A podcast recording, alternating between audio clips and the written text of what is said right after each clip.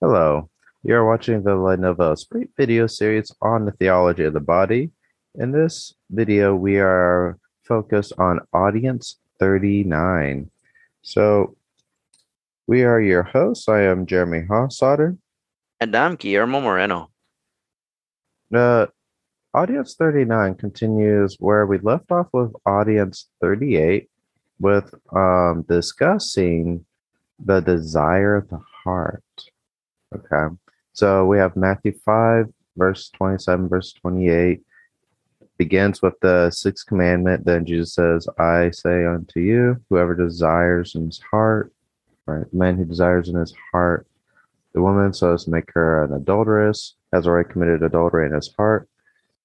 We are focusing on this desire of the heart, but I say unto you, right? So, needless to say, we'll dive in. So, we want to begin with this text of Sirach, chapter 23. It's a great text, and for me, when I first read it, really helped clarify theologically what does concupiscence even do to the person. Guillermo, would you like to read this? Yes, I would. A reading from the book of Sirach. Desire, blazing like a furnace, will not die down until it has been satisfied. The man who is shameless in his body will not stop until the fire devours him. To the impure man, all bread is wheat. He will not grow tired until he dies.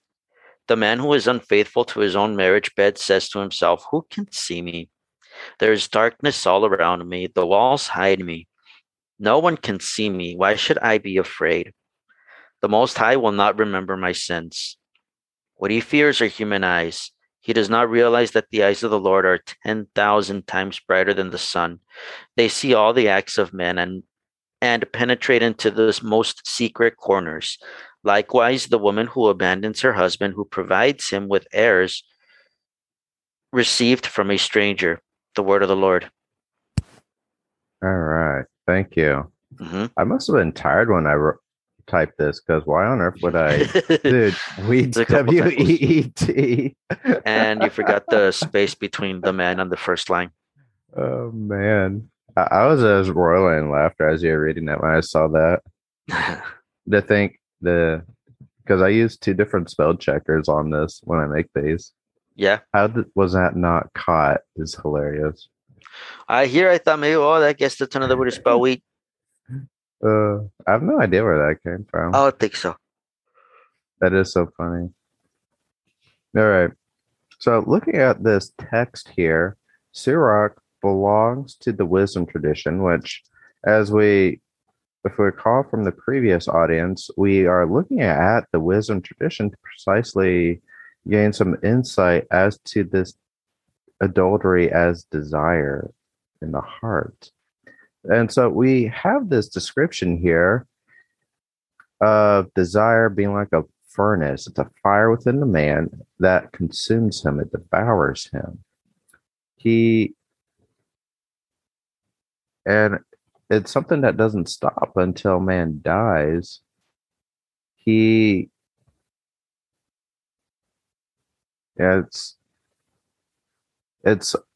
a description of man just being consumed by this kind of desire, this hedonism. And we can see that the text also shows that he begins to conform how he thinks around it, right? Because the man who is unfaithful to his marriage says, who can see me? There's darkness around me. He's trying to rationalize his pursuit of this concupiscent desire.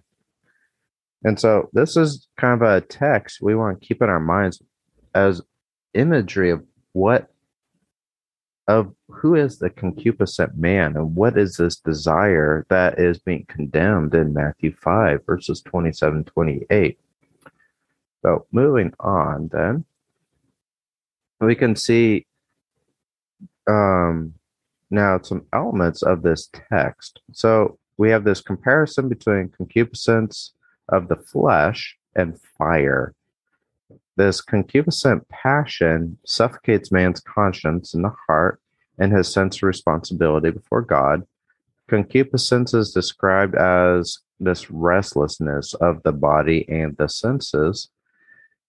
And the inner man, so this is the man, think man as a person, his properly what's attributed to his subjectivity, this is silenced by the outer man. And that's to say that the passion, these desires, they are given a freedom of action towards satisfying the body and the senses. And so the concupiscent man, he's trying to find satisfaction for his passions, or he's trying to find rest by satisfying those passions, by satisfying the desires of his body and the senses. But in doing so, he only finds restlessness. And because of this restlessness, he becomes worn out, he consumes himself, and this leads to exhaustion. It's a way of living that just exhausts man morally and spiritually. Guillermo, did you have any other thoughts about this text to share with us? I do not. Okay. So now we've had this concept introduced to us before, but now we need to formally look at it more. And the concept of the look. So Christ's words in Matthew 5 express the fact that each man and woman understands the meaning of to look with desire. This knowledge is an interior one. It's within the heart and conscience. And the desire of the heart, this concupiscent desire, is expressed in the look. The look expresses man as a whole. And so the look to desire is an experience of the value of the body such that its spousal and procreative meaning cease.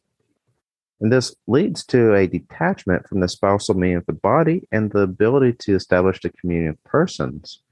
This is hence an inner detachment within the heart of man. So the look is the exterior act of this interior desire. And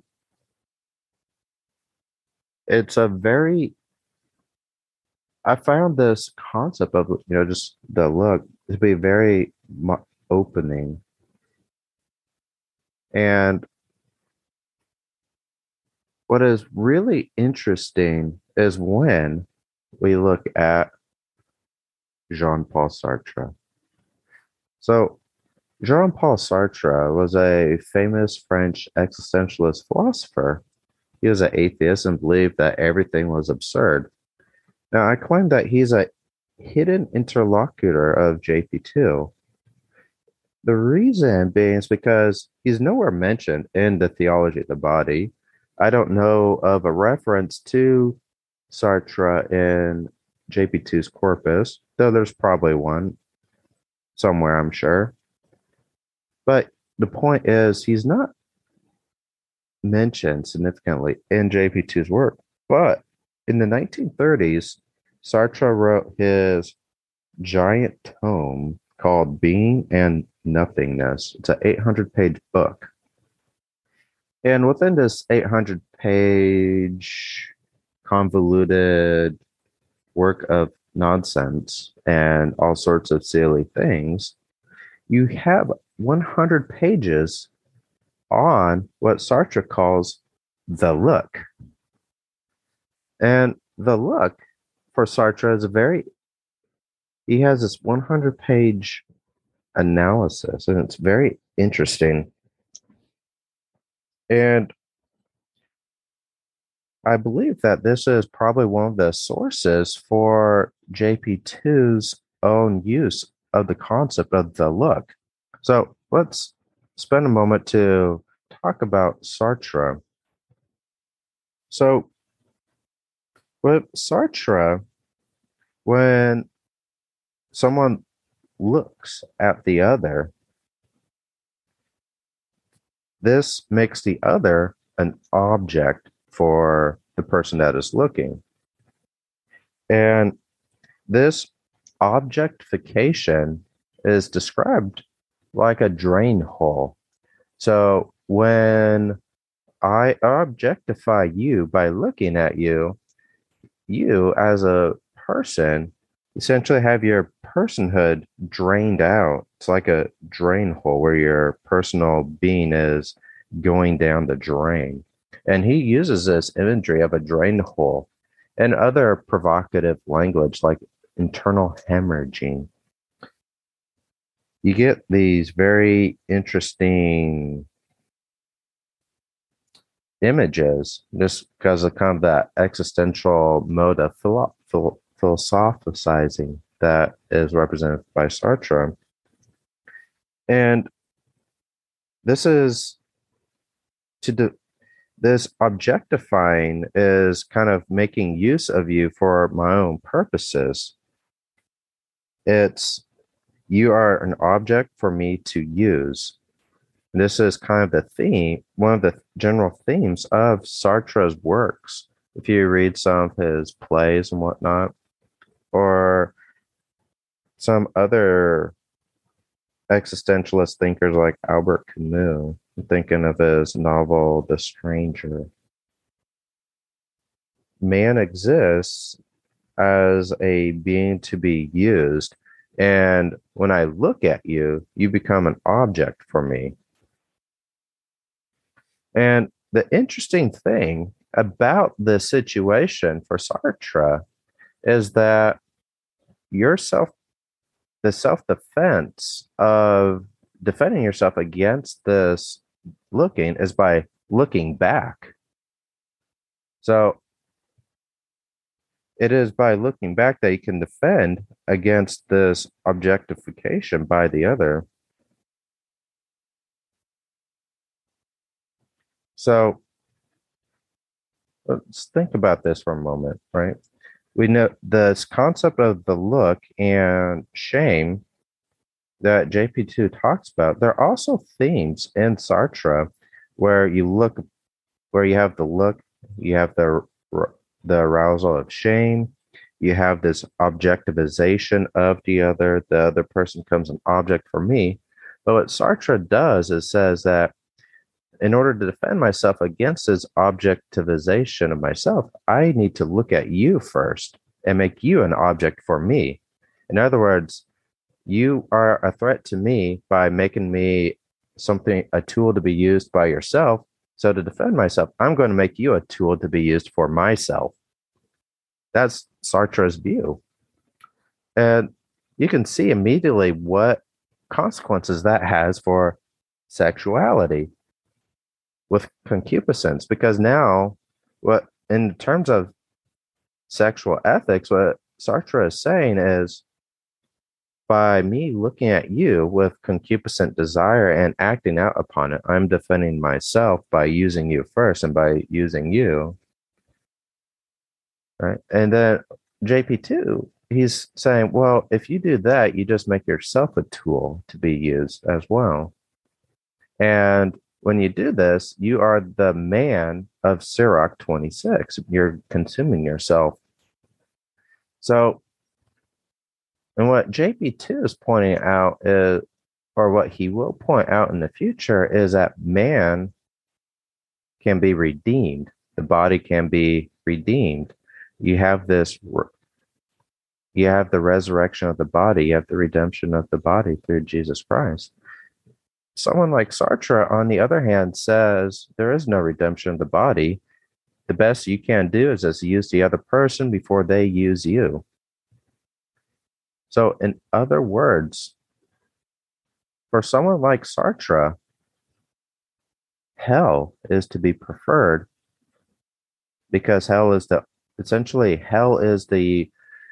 mode of operation of all human beings, because we're just using each other. There's no true love. There's only use. You're using each other for your own ends and purposes. And JP2 is saying, no, there is redemption. There is love. You can break out of this cycle precisely by this conversion of heart from concupiscent desire, from this adultery of the heart. And that is a significant thing to think about. For someone like Sartre, there's only a despair of the body, of this interpersonal relationship, because it's all about use. It's all about objectivization. And JP2 is telling us that, no, you can be redeemed.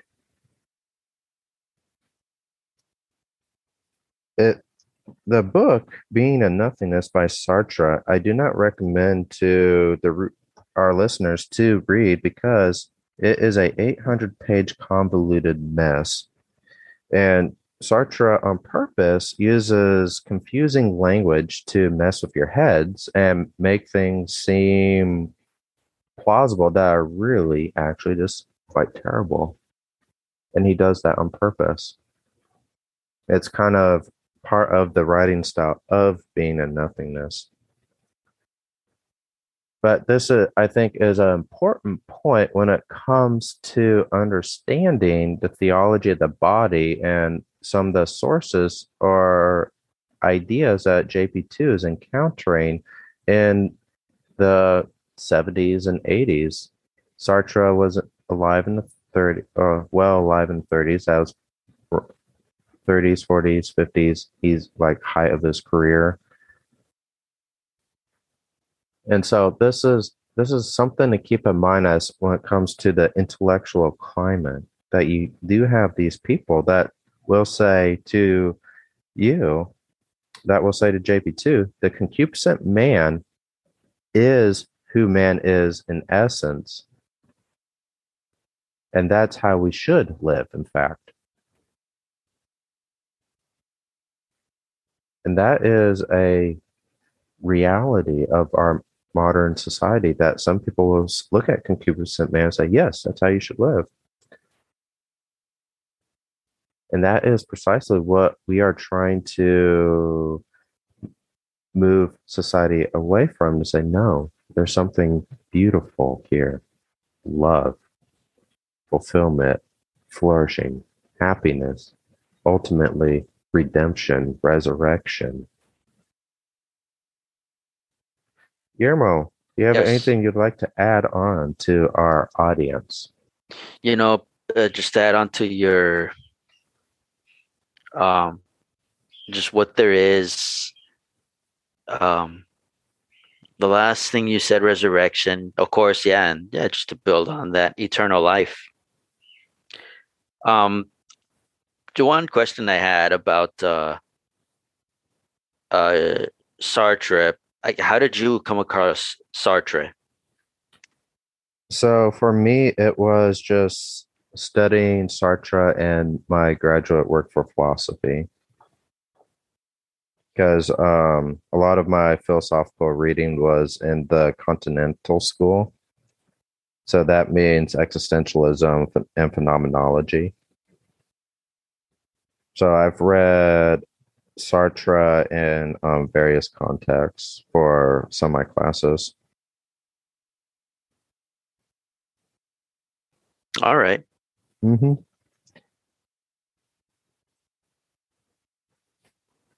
Yeah, those are my only thoughts. Okay. Yeah, no, I guess the thing with Sartre is there are some insights that you can glean from him, like some of his analysis of the look and shame.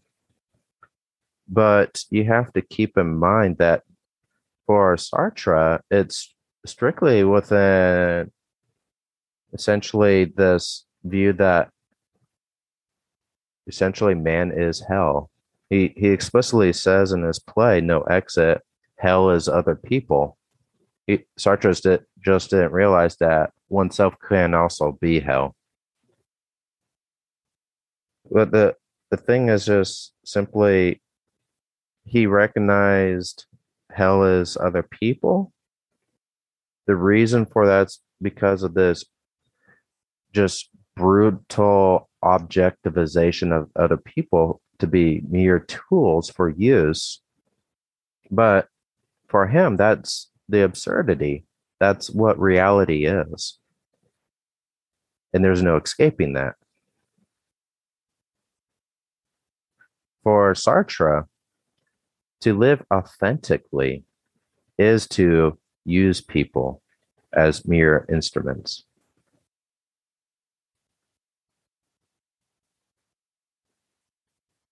It's disturbing to, if I interpret it correctly, to see individuals use this terminology as such. Like, we know we're using people. Yeah. And that's the point. That's the point we're making. And that we're trying to say that it is a good point. Yeah. Well, but just real quick, part of the reason why I phrase it that way is because I think too many times we're just not conscious, like in our hookup culture, namely, that we're not conscious of using each other. Like, in a way we are, but just in some way, shape, or form, we're blind to the whole fact, because everyone can know what it means to use someone. Yeah. But we don't take pride in, we don't use that rhetoric and take pride in so doing. Right. We try and rationalize it in order to cope with our sin. Yeah. All right. That's really what a lot of our public discourse is, rationalizations for sin, for using each other. You just take abortion. This is my body. Well, yeah, it's your body. But what about the child whose life that you are determining with your actions? You know, my body, my right. Sure. But what about the life and body of the child in you? You know, you get these rationalizations that have an element of truth, but then you get the equivocation and the irrational conclusions.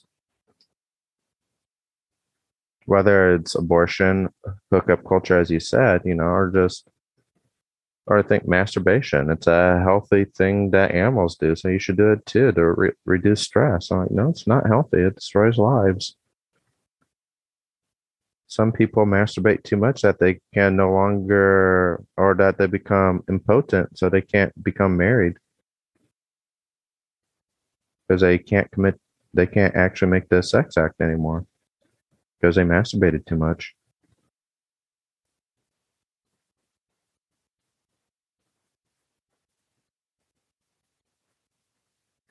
Did you have anything else, Guillermo? I did not. Okay.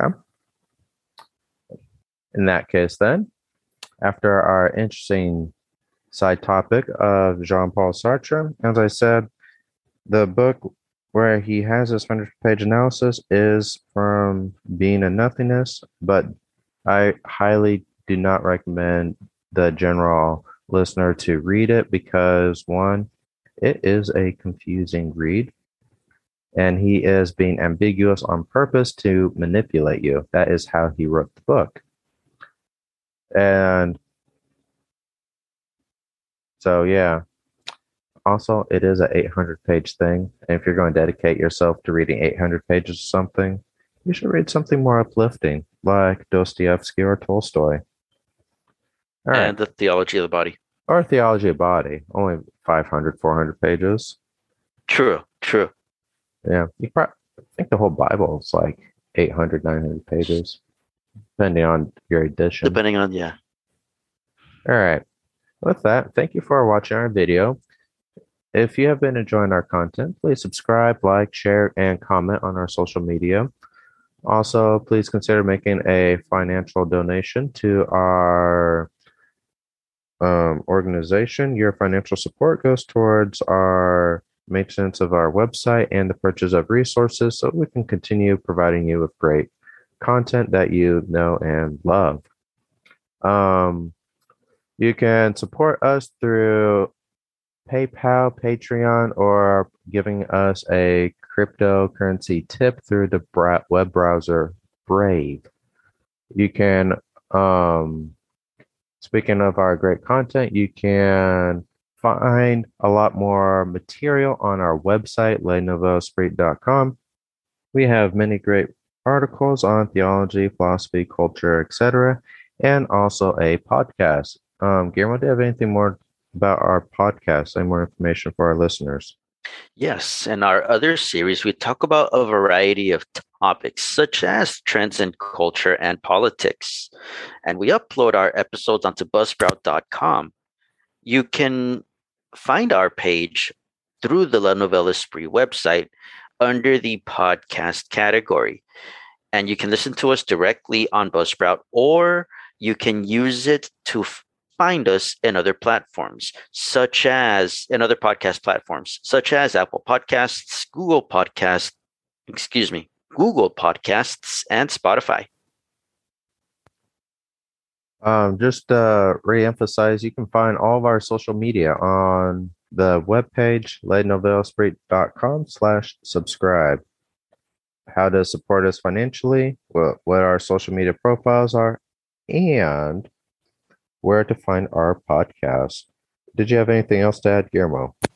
I would just like to ask our viewers and listeners to keep us and our mission in your prayers.